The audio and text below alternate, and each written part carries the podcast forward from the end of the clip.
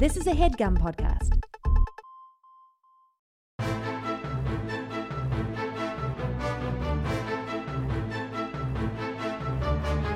Hello and welcome to the Complete Guide to Everything, a podcast about everything. I'm one of your hosts, Tom.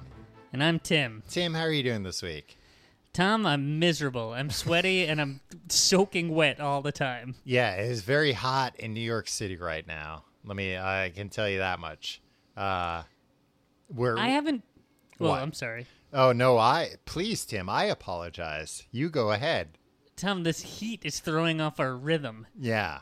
Well, also having to do it uh, remotely. People don't know that we're not in the same room. No, they do. Tim, everybody has to know that social distancing is important. I've offered to you many times that you can quarantine with me in my home and you can just stay here, and that way we can record the show in person every week. How many, what percentage of our listener do you think um, assumes that this show is just one guy doing two different voices? Ah, boy, that would be so much easier if I could just do your voice. I, I think probably no percentage based on how often we talk over each other. yeah, that's true. But I mean, you can you can do a lot with multi-track recording, Tom. That's yeah, that's true.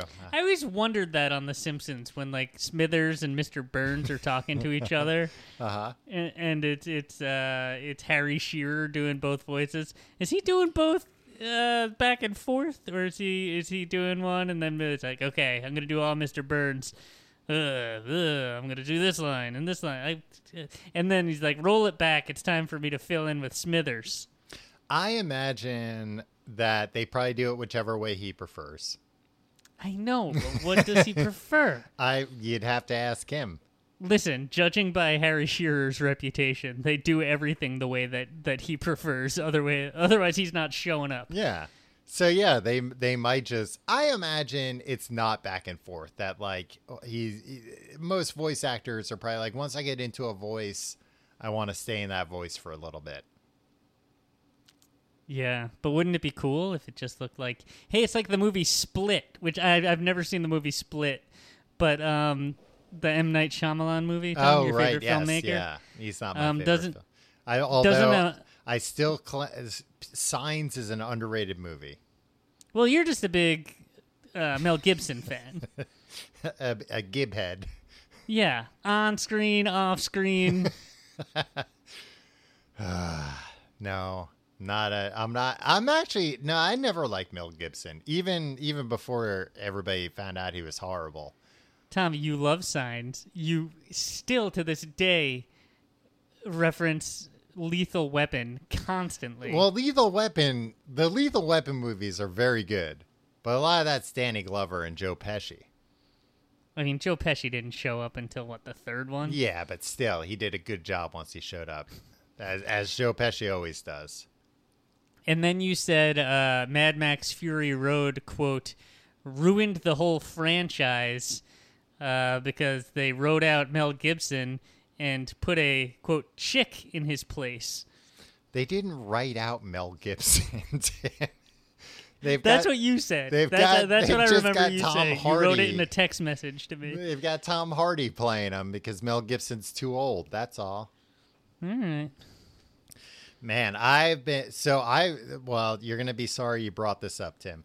Because have you ever seen this movie Nocturnal Animals? No, I haven't. It's on HBO Max. Um, is written and directed by Tom Ford, uh, the the fashion guy and uh, son of Henry Ford. What? The fashion guy. You know Tom Ford, the fashion guy? No, I don't know about fashion though. He wasn't the son of. I don't think he was the son of Henry Ford. I'm no, not because sure. then he would he would he would have he'd be hundred years old. Sometimes, Tim, there's somebody recently who died who was the last person getting a pension from uh, the Civil War. Yeah, but he wasn't directing movies for HBO Max. How do you know? HBO Max, they're they're hungry for content. It's not an HBO Max thing. It was a movie that came out four years ago. It's got Amy Adams and Jake Gyllenhaal, but um, It was weird to me because oh, and uh, Michael Shannon he won an Academy Award. For Uh, this movie? No, maybe I think he did. I don't know. I think he did. He did. I'm gonna say he did, um, because he lost a lot of weight in the movie, and that if you do that, they'll give you an Academy Award. Um, or if you put on a lot of weight. If you put on a lot of weight, then you lose a lot of weight. You Yeah, they they love it. but uh it was funny to me watching it just because uh in the movie her husband is played by Armie Hammer um whose name sounds like Armin Hammer. Right. and that you're a big wasn't the only no guy. that wasn't the only, i am a big baking soda guy but that wasn't the only reason it was funny because i was uh, telling my my girlfriend who was not interested whatsoever i was like oh this is funny because armie hammer was supposed to play batman in george miller's justice league and now and amy adams was lois lane in the Zack snyder movies so now it's like, oh, and now she's married to Batman. And then I was like, holy shit, Michael Shannon was General Zod. This movie's like a whole Elseworlds of, uh, you know, uh, Batman, Superman, DC Comics characters. Now you didn't get any traction with that anecdote with your girlfriend, so you brought it to me. I brought it to the general public to see if they would be interested in my thoughts about this. yeah, I see. Here's where I think this is. This is where you and I don't see eye to eye about movies. Mm-hmm. You think it's noteworthy all these connections when you're like, look, eighty percent of the movies that they make right now are superhero movies in one of these two universes. Yeah. So literally every actor is in one of these movies at some point. So like they're gonna be in other real movies for uh you know like uh, that aren't that aren't superhero movies. And if every time we're like, "Uh, I can't believe the Scarecrow is talking to Alfred, that's a weird pairing. Tim, Cil- Cillian Murphy was not in this movie. Don't be ridiculous. Although uh, uh, Jake Gyllenhaal did play Mysterio, but that's from the Marvel universe, so that no connection to this movie. It was a pretty good movie. It was v- incredibly disturbing. I didn't like. There was like a whole scene in it pretty early on where it was just like, I hate this. I hate like very well done. But it's like, boy, this I've never felt anxiety like this watching a movie. I hate it. Of like, oh, something very, very bad is gonna happen. And there's nothing I can do about it as a viewer to prevent it. well, did you try at least? I screamed at the TV at the top of my lungs. And I was screaming at, at Amy Adams, call Superman. Or at the very least, your your husband Batman. Have them do Right, something. Right. Mm-hmm. Even General Zod, he might be like, all right, I know normally I'm your enemy, but enough is enough. And your girlfriend was watching this next sitting next to you watching as well? No, she had walked out by that point. Now, before we got started, Tom, Mm-hmm. we were like, "Do we have anything to talk about up top?" Yeah. And we both thought long and hard, and we were just like, "Well, normally we would talk about things that had happened to us since the last time we had an episode." Yeah. But I haven't. I don't think I have left my apartment since then. You haven't But- left that that office that you record in. You've just been sitting there patiently waiting until the next uh, time we record. Exactly. Well, it's easier than breaking down all this equipment and putting it somewhere else, Yeah. and then you know I, I don't think people realize how much equipment's involved. all the Bunsen burners and the the beakers. To say nothing of the mechanized suits we wear. So yeah, we really had nothing. I think we should get right into the topic Yeah. because I know I have a lot to say about it. Um, I, and I think I do too. and uh, the growing consensus, Tom. Mm-hmm. And look, I'm not one to read the reviews, but um, the growing consensus of people who have not heard our show before and then listen to it and then feel compelled to write a review um, is that they do not like the show. Right. Um, and part of it is that uh, they don't like that we talk uh, about things that aren't the topic in the They'll- beginning. I think a lot of them will come around once they hear the beginning of this when they're like, oh, I never thought about how uh, Uh, Armie Hammer was almost Batman, and it is. He weird. wasn't even Batman, and, and you're saying that's the, you can't believe they're married in the other movie. He was almost. They were ready to make this movie, Tim. They had the costumes and everything. What happened to it? Oh, it was uh, during the writer's strike. That's Hmm. what like shut it down.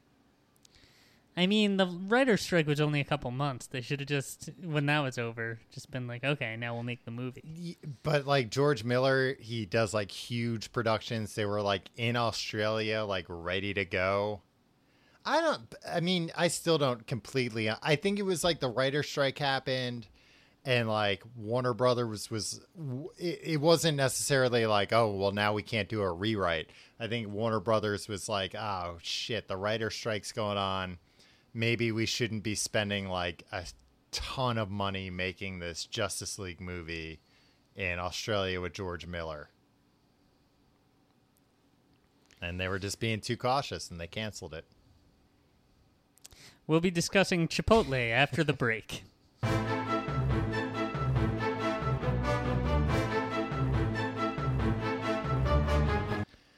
Tim, this week we're talking about Chipotle Mexican Grill, uh, famous uh, chain of fast casual restaurants. In fact, one of the first fast casual restaurants to exist. Depends on how you're you're defining fast casual, but I'm um, defining I would it agree. as a level a level above uh, uh, fast food like a McDonald's, Burger King, Taco Bell, and a Mm-hmm. level below uh, quick serve restaurant such as No, that is a quick serve restaurant. A McDonald's is a quick serve. QSR, no. I think fast food. Well, then what do you call like an Applebee's, TGI Fridays, Ruby Tuesdays? A fast casual. All right, th- they're a step below that. They're not. No, I would there's like say a different Chipotle's an, term. uh, an upscale QSR. Uh, I'm gonna go crazy. no, We're up to a terrible start. I, I don't think we've properly uh, uh, uh, uh, des- described just how hot it is in New York right now. I'm just saying that they're a fast casual restaurant, and to me, that puts them between uh, uh, a place where you don't get to see them make your food, and you don't get to make any kind of real decisions about what you're getting. You're ordering by number.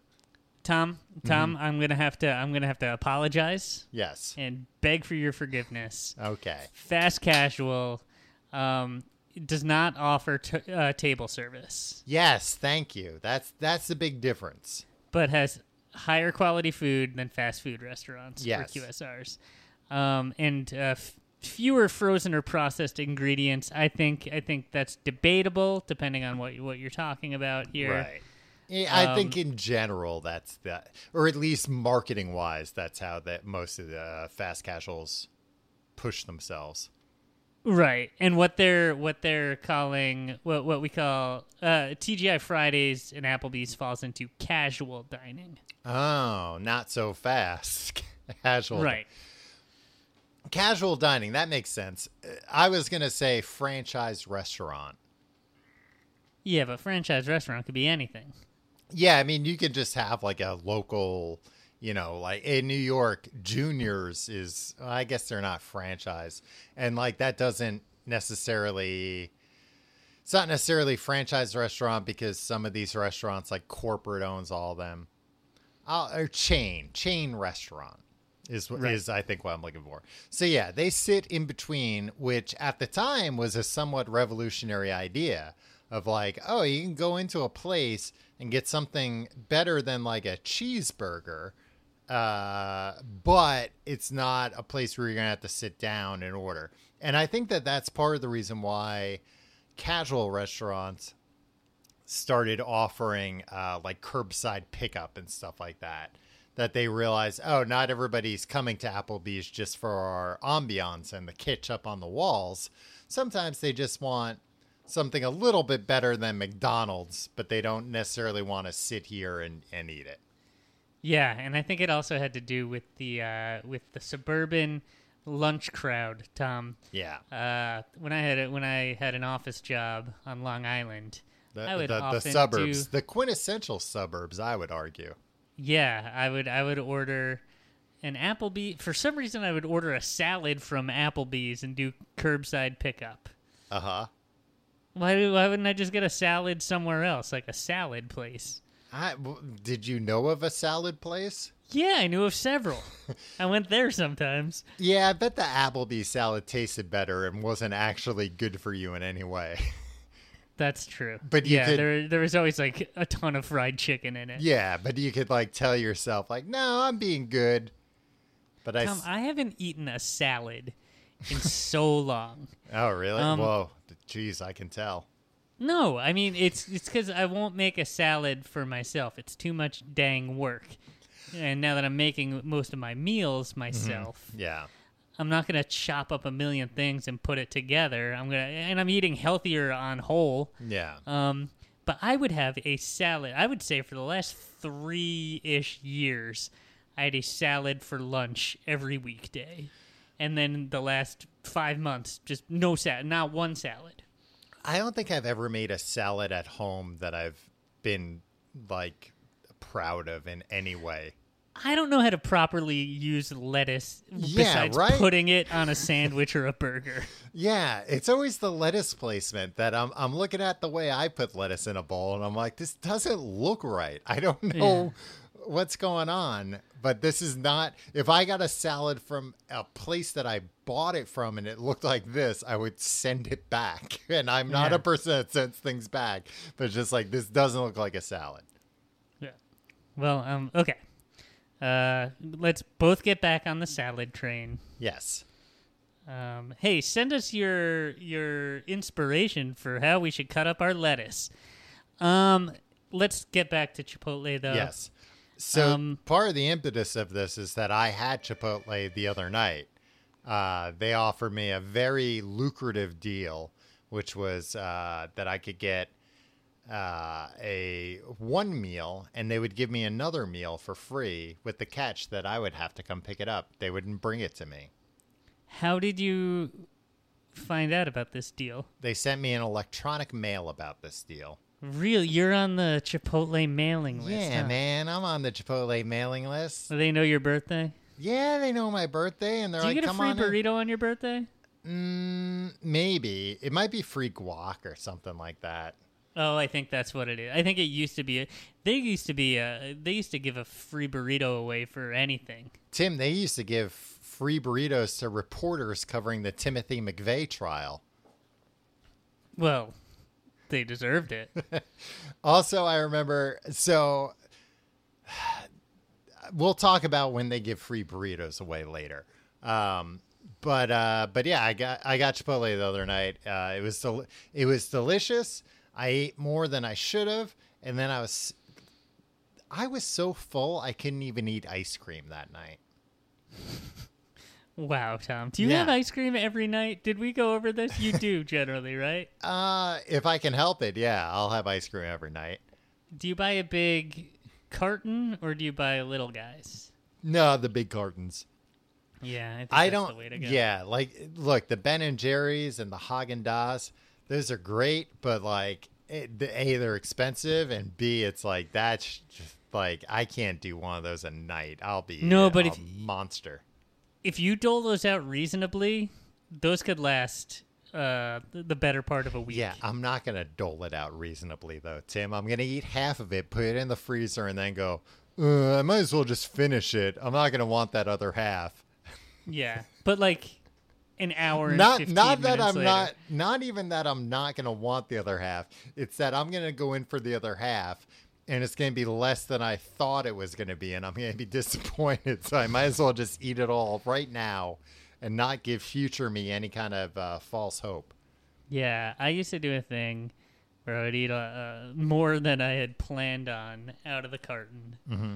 and put it, you know, at maybe at 9 p.m. some some post dinner nice uh, nice time, and then I'd uh, do some stuff, maybe watch TV or whatever, and then before bed I'd be like, well, let me just take one more bite of that ice cream that I put back in the freezer, and I would stand in front of the freezer and eat the whole thing. Um, so back to Chipotle, Tim. Uh, Chipotle, I did I introduce you to Chipotle? Because my backstory is that when I was going to school at the University of Maryland, uh, we got a Chipotle, I think in like 2000, maybe 2001 okay. and that was uh i certainly the first time i had ever heard of it i think it was maybe their first one in maryland maybe their first one like that far out east um but that's how i found out about it because we had this small pathetic little strip mall where there was a chipotle a wawa a boston market a mcdonald's and uh, like another place that like switched all the time It had a Chipotle and a Wawa, and you're calling it pathetic.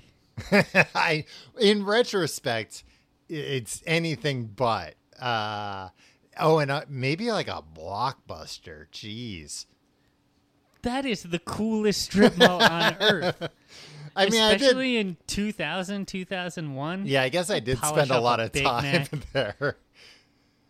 there. I Uh, would go to if there was a Wawa Mm-hmm. within a mile of where I live right now. I'd go there for two meals a day yeah. at least. Uh, for people that aren't in an area that has Wawas, Wawas are like an upscale 7 Eleven that has a sandwich bar. And even in like when I was in school, again, you know, it's 20 years ago at this point, um, they had touch screens to order your sandwiches. This is maybe like the first time I had seen a touch screen out of Epcot, except for Epcot Center in Disney World. It's like not only is this futuristic technology, I can use it to tell them what I want on a sandwich. That's great because I'm. It's 3 a.m. and I'm way too drunk to tell somebody in words what I want. But you're gonna just gonna show me like pictures of uh, sandwich ingredients. That's great. I'm gonna make a sandwich that I'd be ashamed to say out loud, but I'll ha- I'll happily order through a machine. But we're here to talk about Chipotle. Yeah. No, you did not introduce me to Chipotle. Um, as much as you'd like to. So, you, well, you should have come down to Maryland. I would have introduced you to Chipotle. I know I introduced other friends of ours to Chipotle. you introduced me to The I- Quiznos. Oh, did I? Yeah.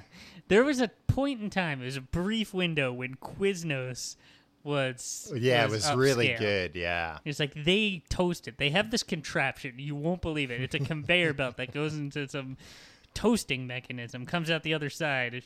Perfect. Yeah, there was there was a brief window where Quiznos was the upscale Subway, and then six months later they were like, "Ah, we're just Subway now. Yeah. we're gonna have the same standards, but without a pedophile as our mascot." Which honestly, they should have. Mar- Man, I would have eaten so much Quiznos if Quiznos's uh, ads were just like, "Our subs are toasted, and we didn't give a pedophile millions of dollars." Why not? Why didn't they do that? That would have been we great didn't marketing. make you watch commercial after commercial of a pedophile holding up big pants. Right. Who's like not even charismatic, not even like charming and doing a good job as a as a spokesperson, just like an awkward guy. Yeah, like very clearly a pedophile. I don't think he was clearly a pedophile, but it was clear like, oh, there's something with this guy. He's weird. Yeah, Anyway, but we wish him well. we don't wish him well. You should Hey, I wish he'd burn in hell. How about that? He stinks. He was trying to get out of he was trying to get out of jail recently, right? Well, everybody's trying to get out of jail with COVID. I don't blame him, but No, this was like a couple of years ago. I think he was just kind of like, "I'm a family man, so come on, I uh, I had kids." Oh, I thought you were saying, uh, you know, they had gone in there and he had tied a bunch of bed sheets together or something. yeah, they they they pulled uh they pulled back that picture of a of a submarine sandwich, the poster that he had up on his wall, and he had been uh, digging a, a hole behind it. he had he had tied a bunch of his big old pants together. He was looking to parachute out of there.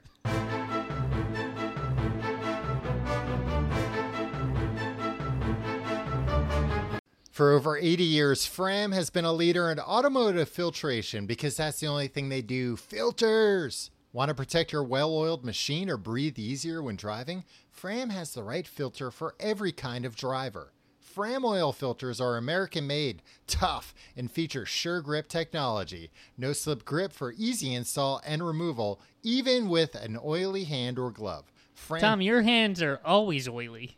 Yeah, and sometimes it's not even motor oil. Sometimes it's just French fries. Fram cabin air filters filter out contaminants like exhaust fumes, allergens, and pollution. And with the power of Arm & Hammer baking soda, you can breathe easy with an odorless interior. Don't let dirt get the best of your engine. Head over to fram.com and step up to ultimate protection. That's F R A M.com. Our thanks to Fram for sponsoring the complete guide to everything. So no, Tom, you didn't uh, uh, introduce me to Chipotle. Chipotle. What the hell are we talking about? It's so hot. Chipotle, Chipotle. Chipotle, as uh, suburban parents call it. Yeah. So Chipotle, I did some digging. I mean, not really digging. I just did some reading about Chipotle. Uh, they started in Denver, which I knew.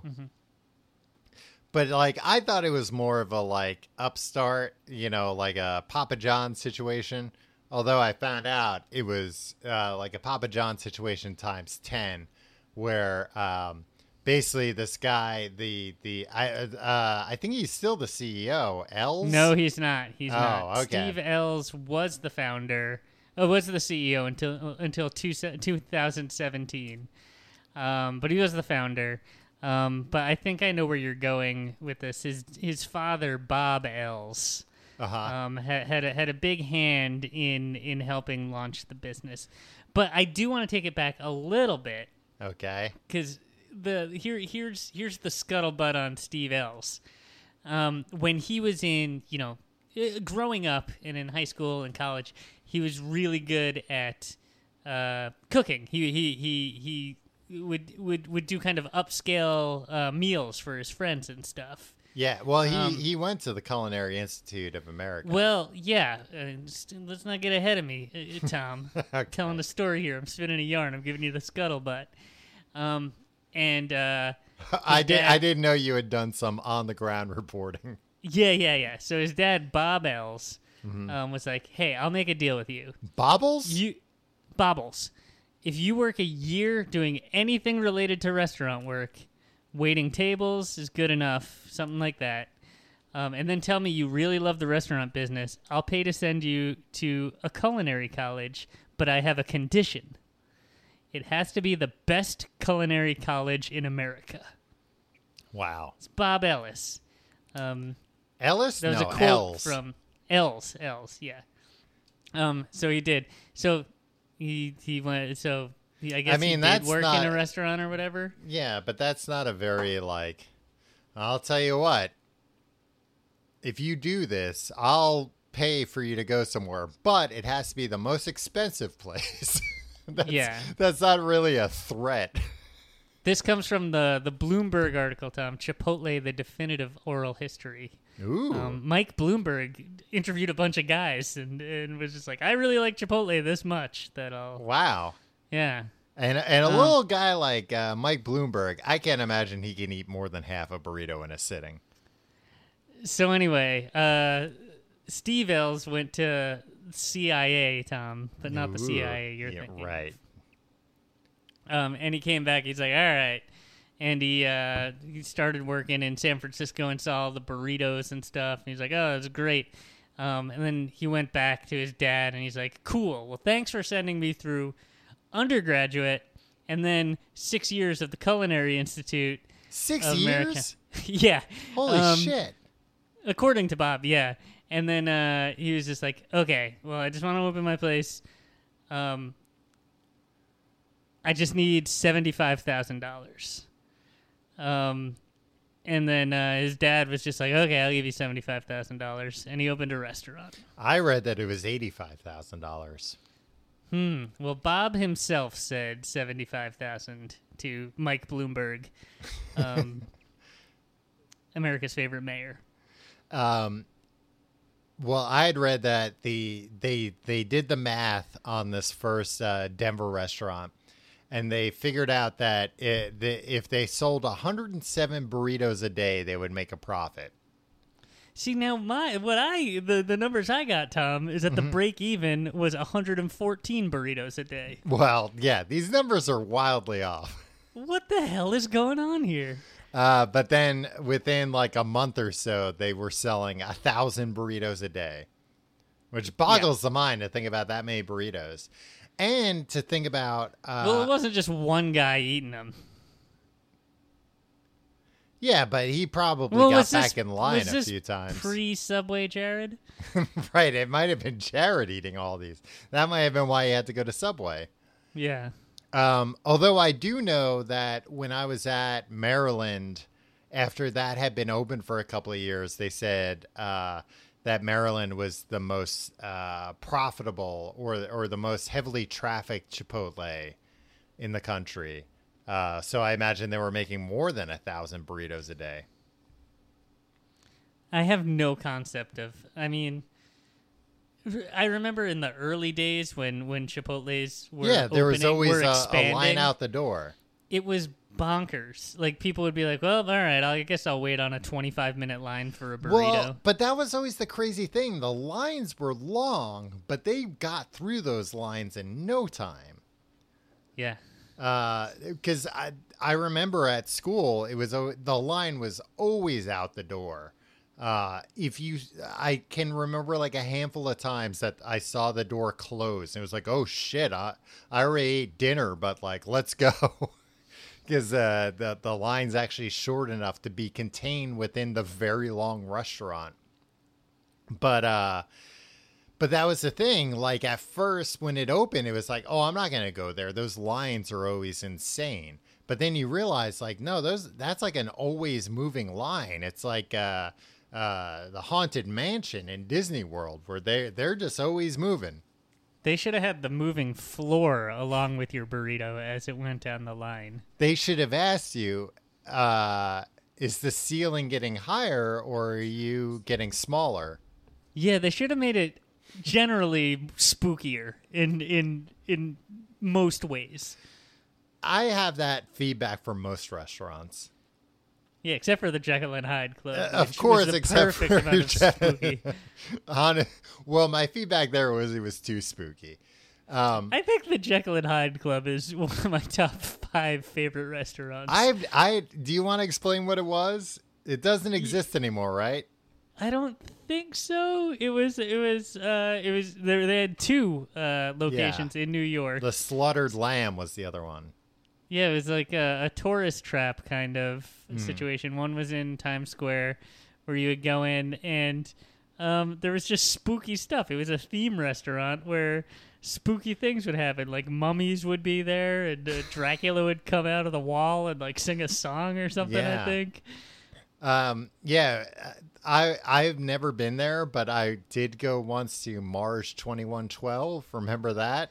Yeah, I love high concept touristy theme restaurants. Yeah, they were just these weird tour. Like there was a time in Times Square where there were just these like big budget, weird themed restaurants that like I don't know, it didn't have like a a big brand behind it or anything.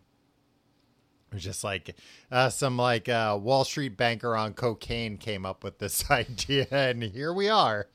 Yeah, and like I don't know, whenever I came to the city with my parents from Long Island when I was a kid for like a Mm-hmm. day out, we'd go to one of those places and it would be great. It's like my fondest memories of New York City, and I've lived here, lived in this city pretty much my entire life. Um, so the the Chipotle, the first Chipotle in Denver, immediate hit. Daddy puts in another 1.5 million. Tom, To- can I tell you? Can I tell you something? What? it wasn't until they opened their second store that they came up with um, going along the line and watching somebody make your Oh, burrito really? step by step. And the only reason they did that is because it was a, a former um, place called House of Pies that had this case where they would display all their pies, and they, they didn't want to, or they were too cheap to kind of renovate it. Um, Oh, so they were just like, oh yeah, you just walk along it, yeah, and this is this is how you do it. And this uh, Steve Ells was just kind of like, hey, these House of Pies, um, uh, made me a millionaire. I was gonna try to come up with some sort sort of rhyme. The this house of pies ain't no lie. Made me a rich guy.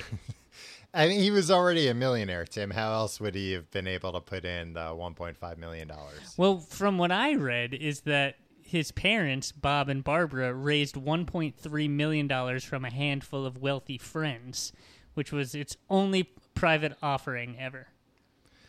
Uh, that not McDonald's. McDonald's wasn't also like a pri That was that wasn't I mean, they, the I mean, McDonald's kind of just like bought 90% of it. right, but that was before the IPO. Yeah, but I think what they mean is that like going and raising money from from you know uh, McDonald's came and was like, we want to essentially buy your business. We want to add you like Well, no, McDonald's did not have. The, Tim, you're falling for a common misconception, which was that McDonald's owned the majority of the business. McDonald's was the biggest investor, but they were not a majority investor, as far as I can tell. Okay. um, yeah, Uh, but at the- at some point, uh, his, his parents went to their rich friends. Um, his uh, Bob Ells, by the way, was a pharmaceutical executive. Oh, okay. So he was helping probably cure diseases and stuff. Yeah, that's what they do. I Uh, mean, it, it, part of it is Uh, Yeah, maybe he could have been one of those guys. He could have also been like, "We got something real addictive here. let's send let's send our NFL cheerleaders to these uh, different doctors and get them to start prescribing it." I don't know if that's still the case, but that was always one of my uh, one of my favorite facts that uh, uh, the number one job that NFL cheerleaders had during their off season was pharmaceutical representative yeah, definitely. You go, uh, transferable skills. I mean, pretty much. You get some some some goons all riled up. That's true. um, the goons I'm talking about here are doctors, people Doctors. medical profession. people have gone to medical school for a long time. Uh, so McDonald's was was a big investor early on, though. Um, but they uh, apparently where where the split was, they wanted a drive-through and breakfast options because that's what they know. And they're probably also they were like, and also you should have a mascot, maybe a clown, maybe maybe a A, red. a, a real creepazoid clown. clown. Yeah, I, they wanted drive-throughs and and uh, breakfast options, which like is weird to me because I've rarely seen standalone Chipotle's that could support a drive-through. Mm-hmm. Um, and bre- I, I they probably do breakfast nowadays. Um, but the breakfast, it's like, well, what would you have? Like scrambled eggs in a in a thing? Yeah, You know- breakfast burrito. Yeah, bre- you ever hear of a breakfast burrito? Look, I love breakfast burritos, numbskull. but I would want I want my uh, my eggs in a breakfast burrito made fresh. I don't want them sitting there. I mean, I guess they go through things pretty quickly. They should have listened to McDonald's. They should have started doing breakfast stuff. No, I don't think so. McDonald's also wanted them to rename uh, the business Chipotle Fresh Mexican Grill Ugh. because Baja Fresh had had launched. Well, like, yeah, because there were all these uh these also rans Qdoba, Moe's, Baja Fresh. Moe's is pretty good, Tom. I don't think I've ever had Moe's. Moe's really leans on uh, garbage melty cheese in their Oh, stuff. okay. yeah. Um, they also uh, this is this is bonkers to me.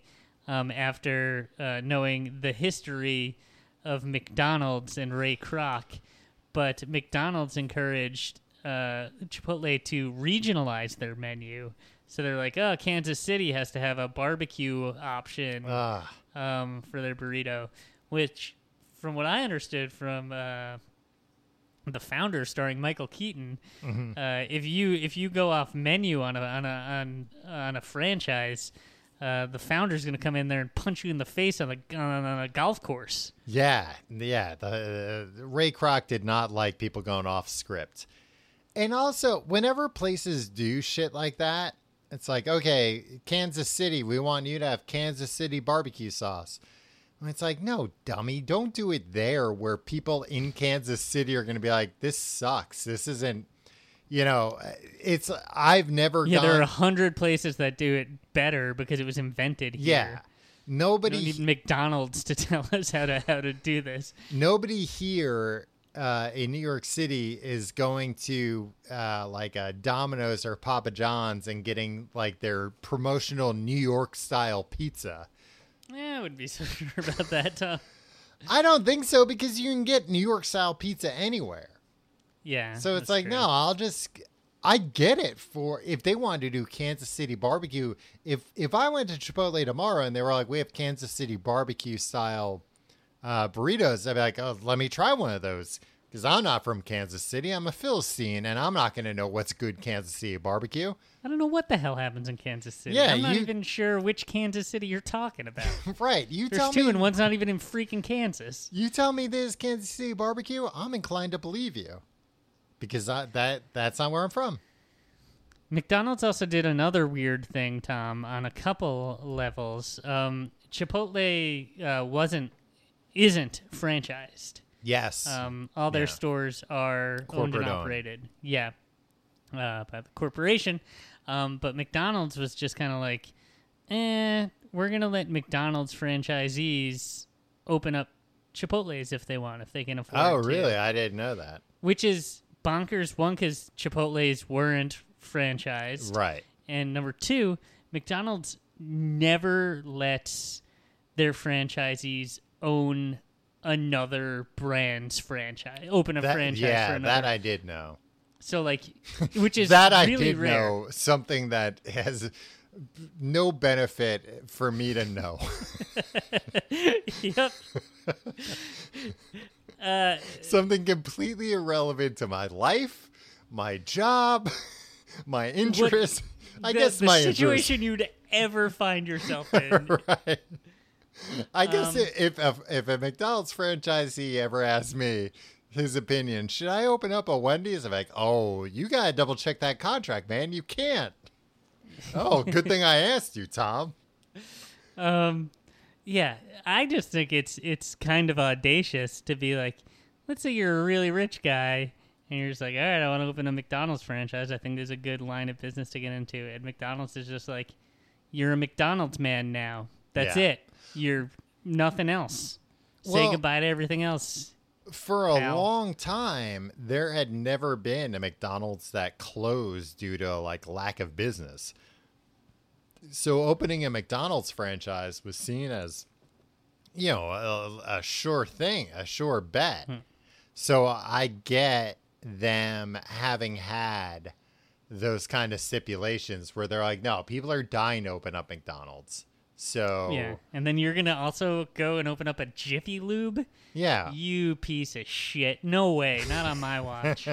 Not a Jiffy Lube, but like a Burger King. Yeah, conflict no, of interest. anything, any I franchise. I know, b- and that's why I I could see why you they wouldn't want you opening a direct competitor. right, but I think that they've got to be like, look, we got to draw the line somewhere, and we're just going to draw it in a very broad place. Uh, Yeah. Which which makes me think of another uh, instance I was thinking of uh, that I'd read about, where apparently I think it was a mall uh, that Chipotle early on was going to go into, and Panera Bread sued because they said they had an exclusive contract with that mall to be the only sandwich provider, and they claim that a burrito is a sandwich, a type of sandwich. I don't want to do this, Tom. I don't Thank, want to. thank goodness the the federal court, I think it went all the way to the federal court, uh, ruled against them that they're like burritos aren't sandwiches. This is fun. I don't. I don't. I don't. I don't want to get into any of this, Tom. I But- they they tried to claim. I saw something that they were like, oh, they said like burritos and tortas, and I was like, Chipotle doesn't have tortas. No, they have a they have a very streamlined, simple menu. Yeah, that's their and whole that's thing. one of the that's the genius of it. right. Tom, uh, who did you say sued Chipotle? Panera bread. Yeah, you say Panera bread. Yeah. I know people that say Panera bread. well, those people are idiots. Let's stop at Panera bread. Uh, you should sue them. The emphasis is on Panera. That's the name of the place. Yeah. All right. I don't. You don't say, "Oh, we should go to McDonald's hamburgers." Yeah. Weigh weigh in weigh in in the comments. Tim, once again, there are no comments. Leave a five star review and let us know what you think. Um. So anyway, McDonald's McDonald's at the time also invested in Pret and Boston Market. I, I knew about Boston Market. I did not know about Pret. Pret, You know what? which is by far my favorite quick serve restaurant. Oh, I uh, I would like to agree with you. It's okay. It's good. It's good. What's It's your great. favorite? Maybe Chipotle. I mean, Chipotle is probably my actual favorite, but no, No, Pret's good in a pinch. I like Pret. Pret's, Pret's better. more versatile. Yeah, I, look, if I'm I hungry, don't feel gross whenever I finish a meal. From Exactly. Pret. But I can if I want to. They got some melty bullshit yeah, there that you've, I can. you've got options. I, Yeah. Look, if I'm hungry, nothing is getting in the way between me and a Chipotle. But if I'm not insanely hungry and all the way down to like I don't know, all the way down to I'm not hungry right now, but I should eat because I'm not going to have the ability to for a while. Pret a Manger is uh, a place where I ain't a stranger. Um. So yeah. So in the '90s, McDonald's was kind of like, look, our stock price like is predicated like if they we need constant growth because Right. And look, the Arch Deluxe didn't work. we're screwed. um, and and they were like, we we've kind of reached saturation on on McDonald's. Yeah. We need to we need to like open up other restaurants. Mm-hmm. Um, so they they're just like, let's find these other restaurants and do it. Um, and they did it. Um, but uh, a, a a thing that they did, they were doing their all the all the corporate guys from McDonald's were doing their due diligence because at the time this was 1998, I think. Um, Chipotle was still only in the Mm-hmm. yeah, Denver area. yeah, it was a very It was like thirteen. It was like thirteen stores or so, Yeah. restaurants, but it was still very small. Um, and uh, there, the the workers in in in store number two saw a limo pull up, and all these guys, they all kind of quote looked the same, big guys in suits, and they all had these rings. M rings on little diamond rings with M on them oh, and they man. went they got online and they ordered one of everything and then went back into the limo and just sat in the parking lot and ate all the food That's awesome. the McDonald's cabal. yeah and all the workers at the store were like what's happening should we call the police should we call the fbi Yeah, that's extreme. Also, is there just like a McDonald's limousine idling for like, did the executives frequently take field trips to places? Mm, probably Yeah. Oh, I I a guess whimsical clown car I guess they were in Denver, so it was probably like they land. They all took a flight out, and it's probably like we all want to go there, and that's why we're going here. We're all gonna Yeah. try it. So it's like, eh, if it's between a limo or like a depressing passenger van, yeah and also these guys are all making seven or eight figures a year in their jobs. They're not gonna eat burritos in a in a freaking Ma- uh, like Mazda six two six or like a Toyota Camry. I mean, they could have eaten them in the restaurant, and that may have given them an idea of like the ambiance of the restaurant and stuff like Eh, that. They're not gonna do that. They, Well- they didn't want to eat with commoners. Well, they probably wanted to talk a lot about the food and probably didn't want to let on. Like, Yeah. yeah, all these weird guys came and they just like picked apart these burritos and talked about them extensively. Um, Which brings me to so I you I mean you know nobody's going or at least in New York nobody's going to work right now, uh, but my writing space was in Union Square, which is not only close to the Chipotle test kitchen, but close to I don't think it's there anymore. I think they moved everybody, but the Chipotle um, uh, headquarters. Really? Yeah. And also where the former Chipotle chief marketing officer lived. He lived in uh, uh, Union Square. And uh, I had been in the test kitchen and see a bunch of suits like talking about things. And I would sit there and just be like, huh? Let me see if I can listen in. But they're like, oh, the growth mar- the growth margins, uh, we're in we're in the black, not the red. You know, all these terms I didn't understand.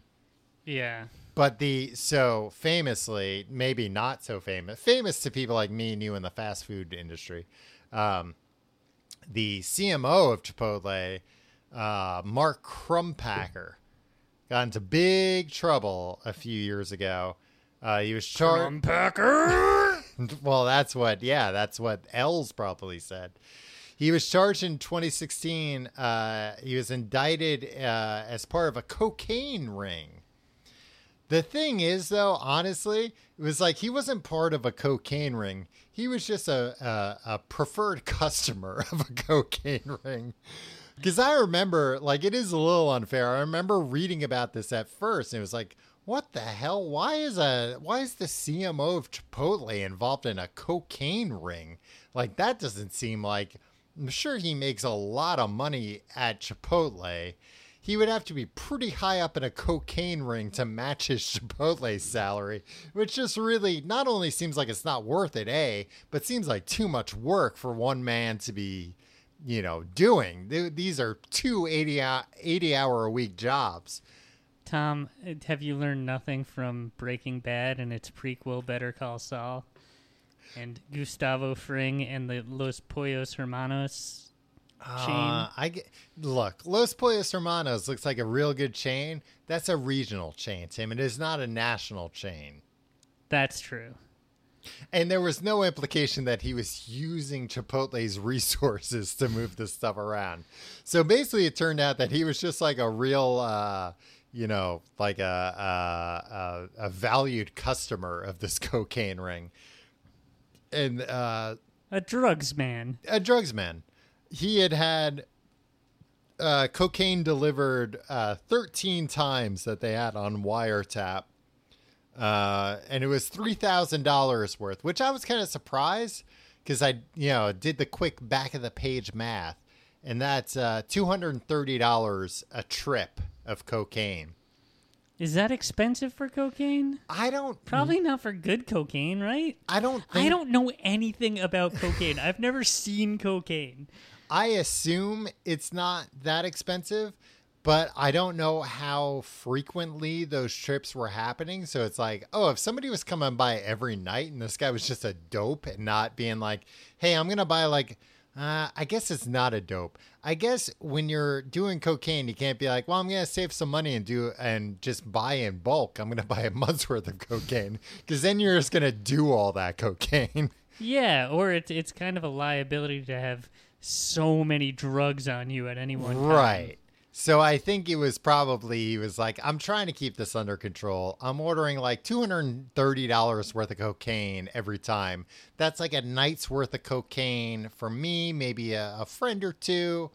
Uh, Yeah, you got to think the CMO of Chipotle was was was buying the cocaine for, you know, he he he probably had some ne'er do well friends, the CMO of lesser chains, oh, who, and they would hit the town together, and he'd be like, "Hey, I brought the coke because I'm I'm I'm on top of the world. Nothing's ever gonna knock me off this pedestal." Yeah, well, this did. Although not really. And I, you know what? I have to give Chipotle uh, credit here because they didn't fire him after all that happened.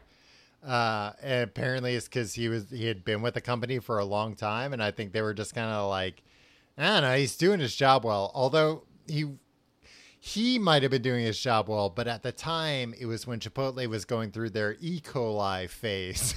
Right. where Phase. they had an insane amount of like people getting very sick from Chipotle's around the country. So I think it was probably more that that they just like really needed their marketing. It was like, look, the marketing for Chipotle has always been great. That's not the problem right now. The problem is with with our supply chain and with our preparation now is not the time to fire our chief marketing officer for uh, getting busted buying coke when otherwise he's doing a pretty good job. Because if we didn't have good marketing right now literally nobody would come to these restaurants. Right. And they just said, now, uh, Crumpacker, yeah we're going to teach you a lesson. You go out and you snort all of this cocaine and then tell me how you feel. Then tell me if you ever want to snort cocaine again. yeah like we're gonna make you do all this cocaine and see if after that's all done you still want to do some cocaine uh he had, Guess what he did? He was, his appetite was even more insatiable. Uh, he he has two websites, by the way. He left in 2018. It had apparently nothing to do with this, um, and I assume that's true because he got, you know, he's a rich guy. He got the charges dismissed. Uh, he never suffered any consequences for this. Uh, but he has markc.co and markcrumpacker.net, which leads me to believe somebody's got markcrumpacker.com. And, you know, he's probably so mad about that because, No, you know what? It's not worth it at this point. People know. People understand. look, he's got both of these sites with his resume, Tim. I think he's he's looking for a job right now. Maybe we should hire him. I would oh, only if we could uh, Get some coke. angrily call him into our office. Crawbacker. Where's my cocaine? Um, did he oversee the Farmed and Dangerous uh, comedy web series that Chipotle produced in 2014? I'm sure he did. He was he, that was uh, prime time for him. That was a that was a weird uh, situation. I don't remember that. Uh, Ray Wise, who you might know from Twin Peaks, Yeah, yeah. um, wa played uh, the head of a PR firm for a fictional um, mega corporation Mm-hmm. called Animoil. Okay. Um, and it was all about how factory farms are bad, which I guess was cool, but it was also like, I don't know. It, Chipotle has always been a little suspect to me because they're always like, yeah, no, you, we're we're on your side, guys. We hate the corporations, man. Yeah. We hate factory farms. We we don't want people to be, you know, mistreating animals and like uh Steve Ells uh the McDonald's uh people when when when they when they first invested were like, "Hey, you want to come out and see um the the farms? You want to see the chickens?" Hey, you want to come to- see how the sausage is made? And he came back white as a ghost, and he was just like, "I don't, I don't, I don't like this at all." Yeah, I, I read about that too. That it was after that that he was like, "All right, we're gonna start d- doing all free range." Yeah, I mean, and a lot of that is is, uh, you know, smoke and mirrors. a yeah, of yeah, it is. horse shit marketing. And a lot of it is for the PR and the marketing, but um, I mean, they're better than some. Yeah, They're better than most, maybe in the in the quick service game. yeah. Um, Tom, there's so much I want to talk about. Do we need a part two on this? Because we haven't even gotten into the menu or anything. we might need a part two. We'll see how mad people are at this part one. Yeah. Yeah. I didn't even well, all right. We're not getting into the menu yet. So let me let me talk about this real quick. Um because I was surprised. Mark Crumpacker, his apartment in Union Square was a two point two point five million dollar apartment, which you know this was reported as like, oh, I mean, obviously you need to be rich, but like, oh, you lived in a two point five million dollar apartment. And I was like, you can get a two point five million dollar apartment in Union Square, like that place must have kind of sucked. yeah, it was a it's a sixth floor walk up. yeah, studio apartment. yeah. Because Union Square is insane. Uh, Yeah. the the real estate there. Uh, so I was kind of surprised and kind of wondered, like, oh, is it two point five million that he just stays at? Like, ah, this is, you know, it has a full time staff or whatever. It's a little bit nicer than a hotel room and cost us a little bit less than if he just stayed at a hotel every time he was in New York. Because they also said that um, he had a uh, uh, $30,000 a year allowance for a car and $35,000 a year allowance for housing. It's like 30,000 what car costs $30,000 a year to lease as a company car? Did he have like a Ferrari as his company car? Did he have a fleet of cars? Also, why did he need a car if he lived in Union Square?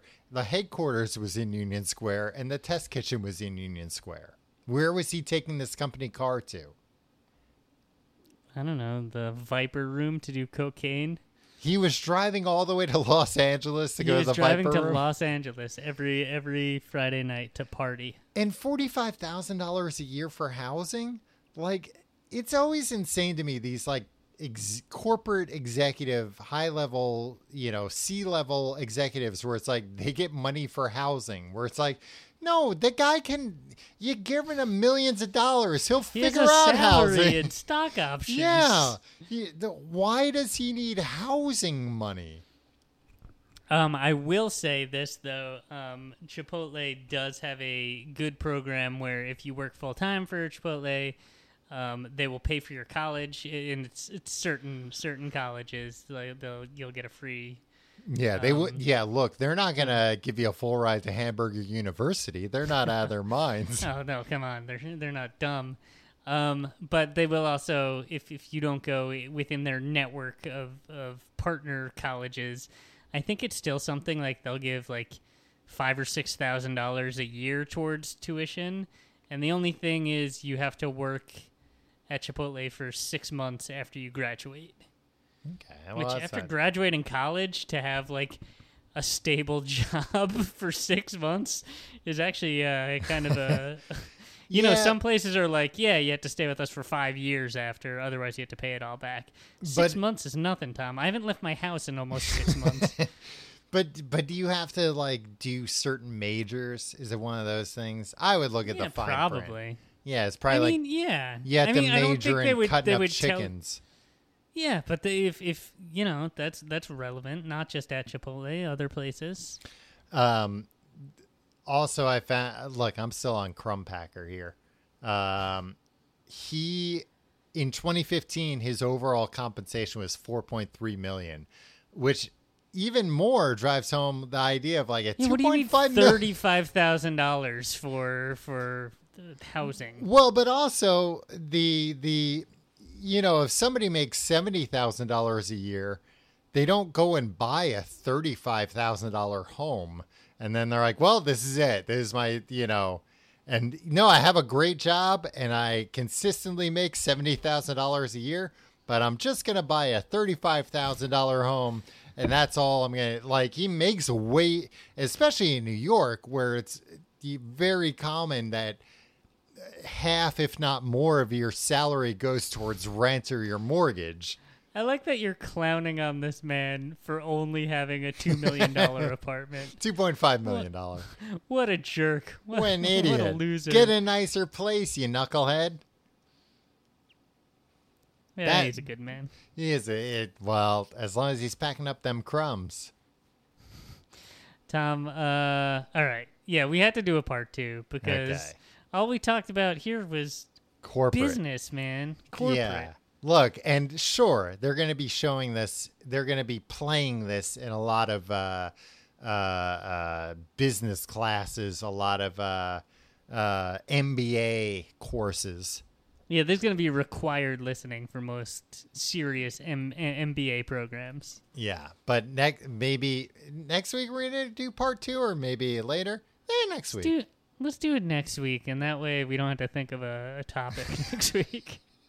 Right, and then that way, maybe look all the people that didn't like this Keep it to yourselves. It's not going to matter.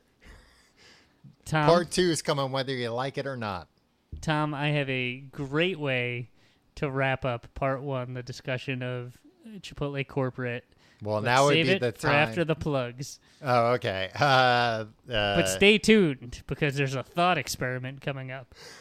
I was gonna start the plugs with the complete guide to everything is a production, like a, just a random.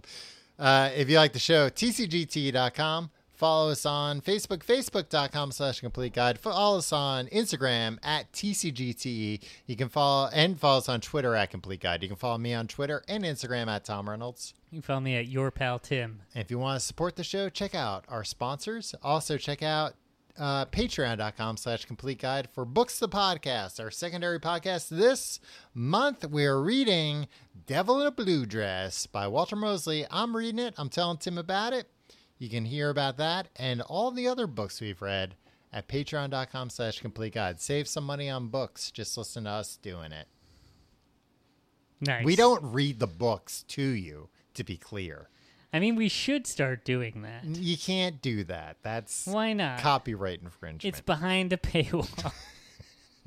I think you're getting a little too comfortable behind the paywall. That's another uh, incentive. Hey, if you want to hear some stuff that could maybe get us in trouble, patreon.com slash complete guide.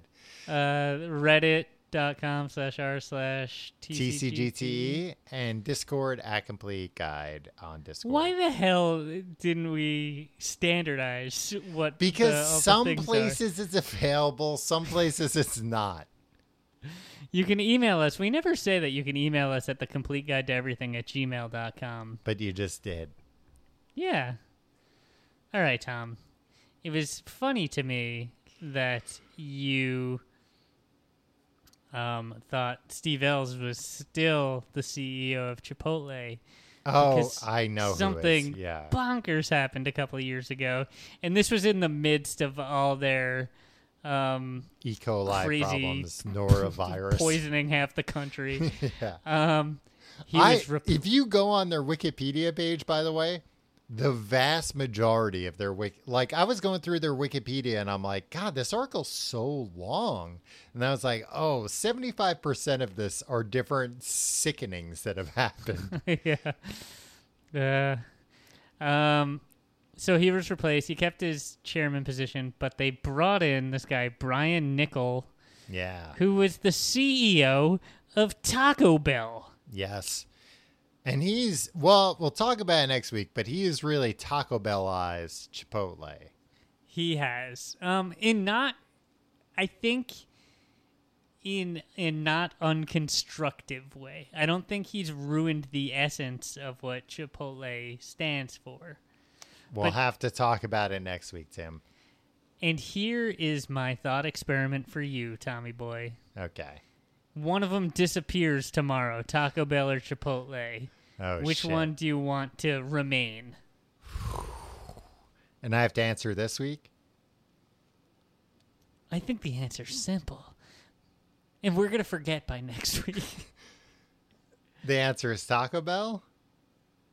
I think so. Just because there's more of them. There's more Taco Bell.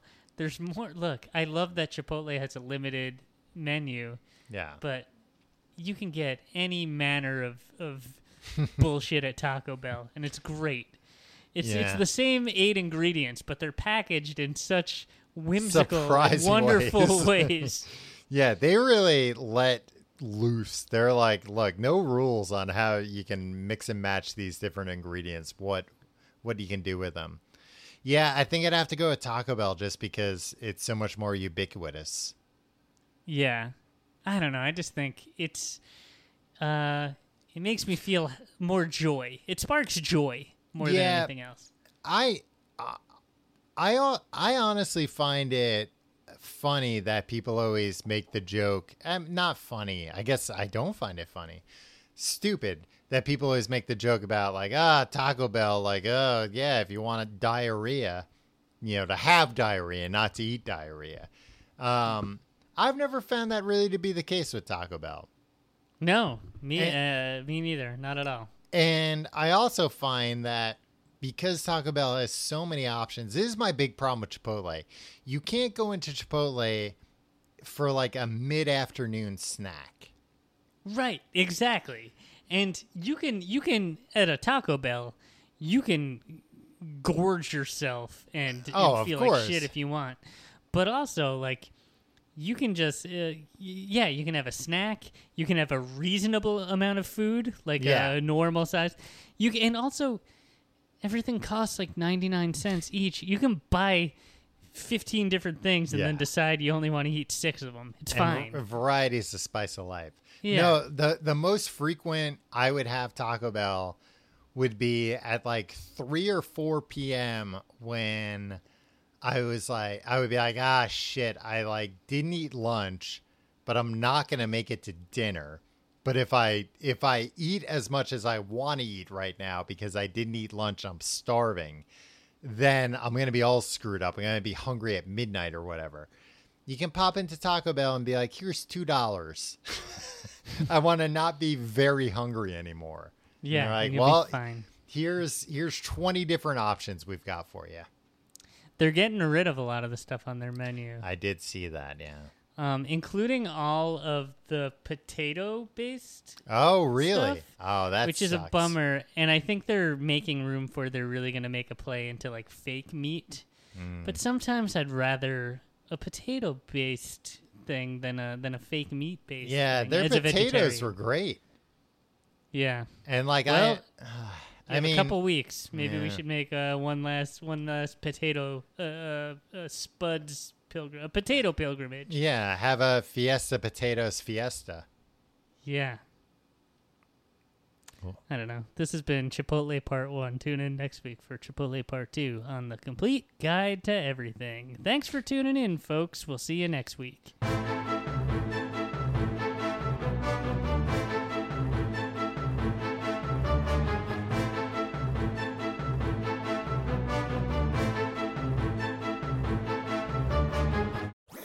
That was a headgum podcast.